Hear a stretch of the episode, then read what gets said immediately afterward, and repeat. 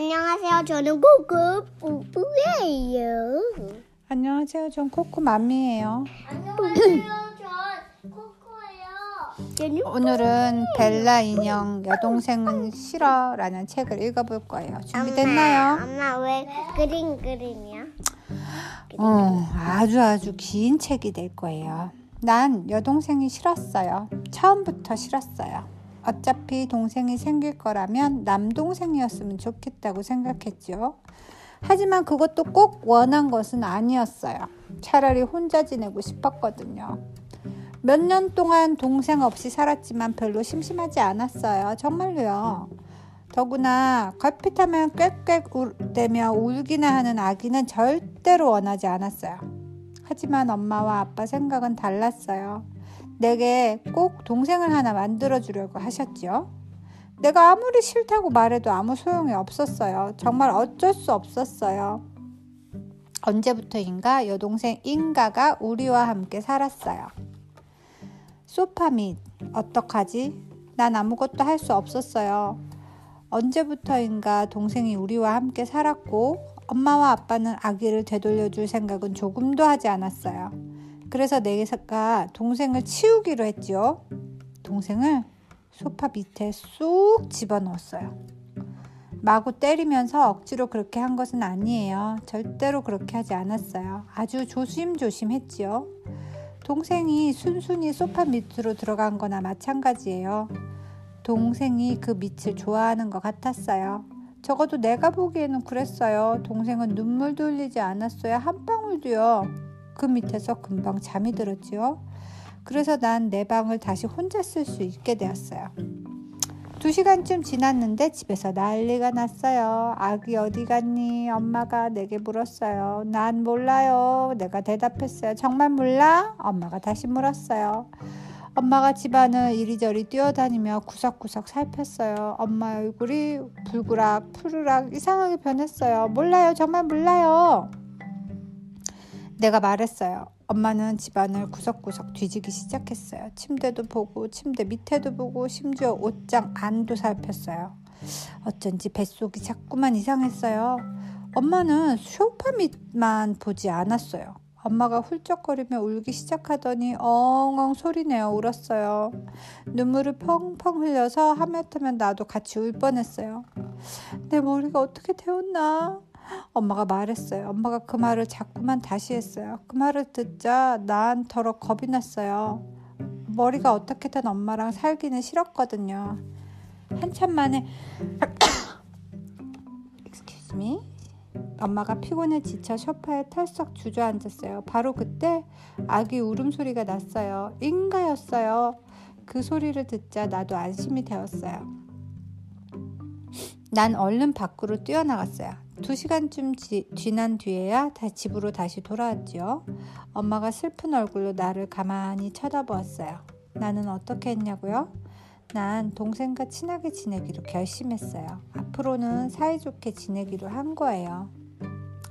난 동생과 사이좋게 지내고 싶었어요. 정말로요. 그렇지만 그건 너무 힘든 일이었어요. 인간은 아주 특별한 아이였거든요.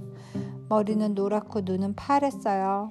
사람들은 인가를 보면 귀엽다, 예쁘다, 사랑스럽다고 했어요. 나한테 귀엽다, 예쁘다, 사랑스럽다 라고 말하는 사람은 아무도 없었어요.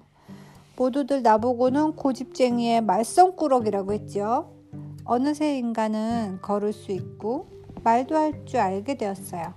나이에 비해 빠른 편이라고 사람들은 말했어요. 거의 신동이라고요. 난 그런 말을 그냥 듣기만 했어요. 사람들이 그런 말을 하지 못하게 할 방법이 없었거든요. 공원에서 오늘은 공원에서 불꽃놀이를 했어요. 엄청나게 많은 구경꾼들이 몰려와서 공원이 무척 소란스러웠지요. 인가 좀 잘 보렴. 엄마와 아빠가 내게 말했어요. 잃어버리면 안 돼. 엄마와 아빠는 핫도그를 사러 갔어요. 난 인가의 손을 잡고 기다렸지요. 인가가 자꾸만 어디론가 가려고 했어요. 도대체 왜 그럴까요? 인가는 한 번 마음 먹으면 꼭 하는 아이예요. 주변이 어두웠어요. 정말 캄캄했지요. 인간은 어디로 간 걸까요? 없어졌어요. 달리기를 정말 잘하거든요.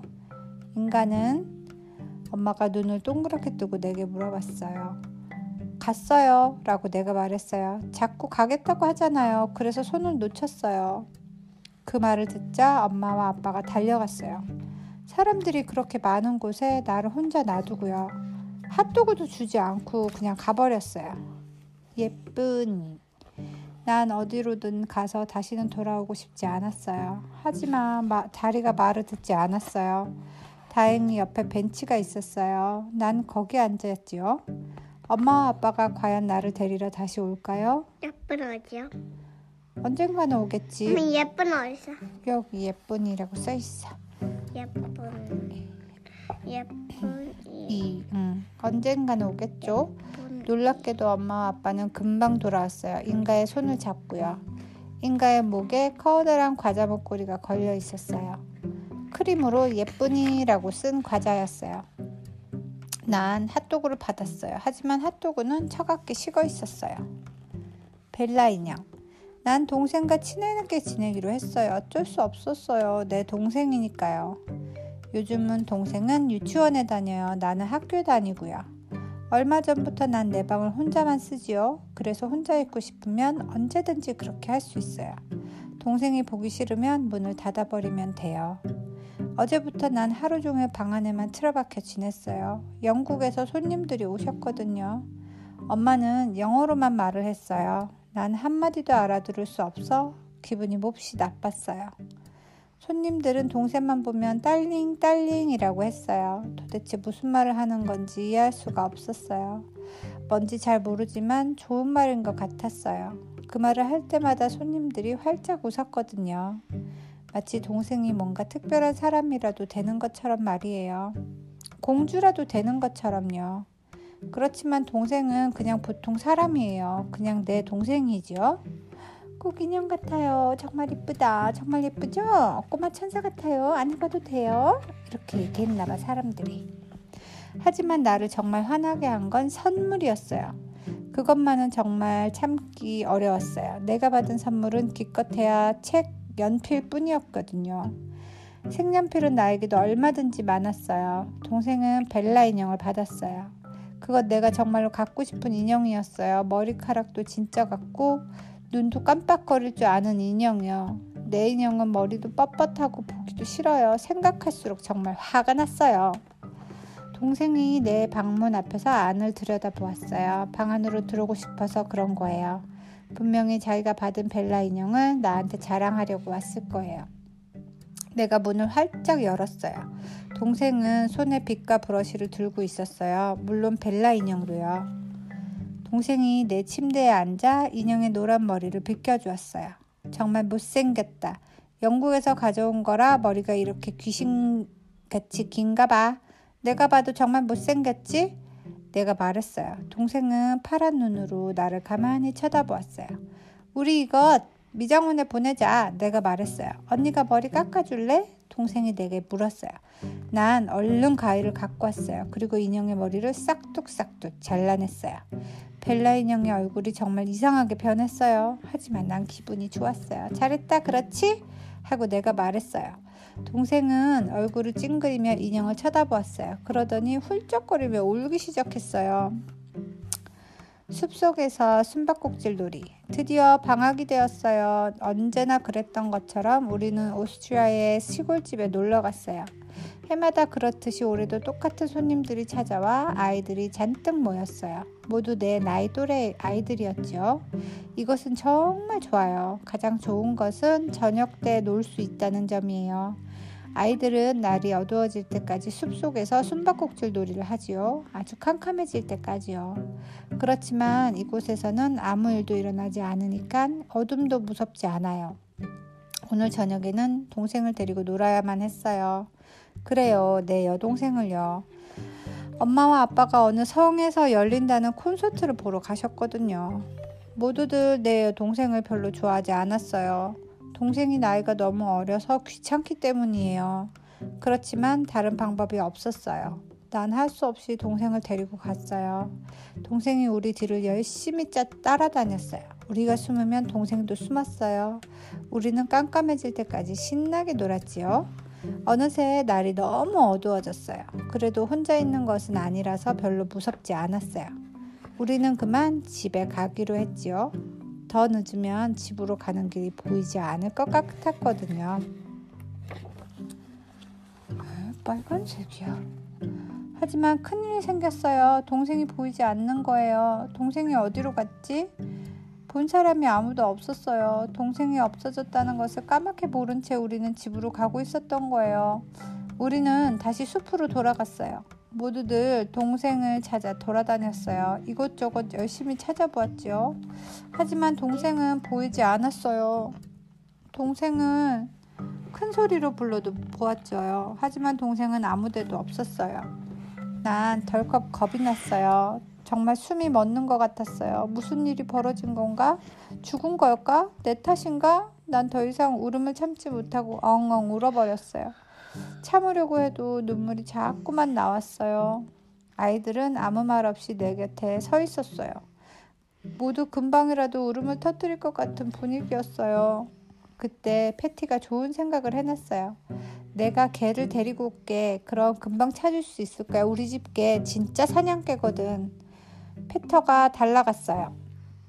우리는 잔뜩 겁에 질린 채 숲속에서 기다렸어요. 시간이 한참 지났어요. 동생이 죽었다면 나도 죽고 싶었어요. 다른 생각은 나지 않고 오직 그 생각만 머릿속을 뱀뱀 돌았어요. 한참 기다리고 있는데 개가 헐떡이는 소리가 났어요. 개는 파란색 줄무늬가 있는 동생 양말을 주둥이에 물고 있었어요. 어서 찾아! 페터가 말했어요. 개가 동생을 찾아 나섰어요. 우리는 그 뒤로 따라갔죠. 숲을 이리저리 왔다 갔다 하면서 찾아보고 덤불 뒤에도 살펴보고 질퍽한 수렁에도 가보았지만 없었어요. 동생은 보이지 않았어요. 한참 동안 숲을 헤매고 다니던 개가 우뚝 멈춰섰어요. 앞에는 커다란 구멍이 뚫린 고목나무가 있었어요. 동생은 그 안에 누워 잠을 자고 있던 거예요. 난 다시 한번 훌쩍이며 울었어요. 동생이 아직 살아있어서 너무나 기뻤어요. 동생, 어, 요 안에. 동생이 살며시 눈을 떴어요. 파란 눈이 너무 예쁘게 보였어요. 동생이 활짝 웃으며 말했어요. 나 잘 숨었지, 그치? 놀이터에서. 오늘도 난 동생을 돌아, 돌봐주어야만 했어요. 동생은 예쁘고 귀엽기는 하지만 몸이 약해 힘이 없거든요. 하지만 놀이터에서는 별로 좋지 않은 아이들도 가끔 왔어요. 그래서 서구로 치고받으며 싸울 때도 있지요. 동생은 그런 일이 생기면 꼼짝없이 당할 테니까 내가 돌봐주어야 해요. 사실은 나도 그 일을 잘 해낼 수 있을지 자신이 없었어요. 나도 몸이 별로 크지 않고 힘도 세지 않거든요. 그리고 싸움도 잘 못해요. 차라리 도망칠 때가 많지요. 달리기는 자신 있거든요. 하지만 오늘은 쉽게 도망칠 수도 없을 것 같았어요. 동생 때문에요. 난 벽에 등을 기댄 채 책을 읽고 있었어요. 그러다 가끔 동생을 쳐다보았지요. 다행히 놀이터에 다른 아이들은 없었어요. 인간은 모래를 갖고 놀았어요. 새로 산 자전거는 인가 옆에 있었지요. 인간은 자전거를 무척 좋아했어요. 정말 멋진 자전거였거든요. 새 자전거는 색깔도 빨강, 파랑, 초록으로 아주 예뻤어요. 한 남자아이가 놀이터에 오더니 동생이 있는 대로 천천히 걸어갔어요. 키가 크고 힘도 아주 세어 보이는 아이였어요. 난 어쩐지 느낌이 별로 좋지 않았어요. 가슴이 두근거리기 시작했어요. 어느새 그 아이가 동생 바로 옆까지 간 것을 보고 난 책장을 덮었어요. 남자아이가 몸을 숙여 동생의 자전거, 새로 산 멋진 자전거를 일으켜 세웠어요. 그럼 다음 자전거에 올라타 달아나려고 했어요. 안 돼! 가지 마!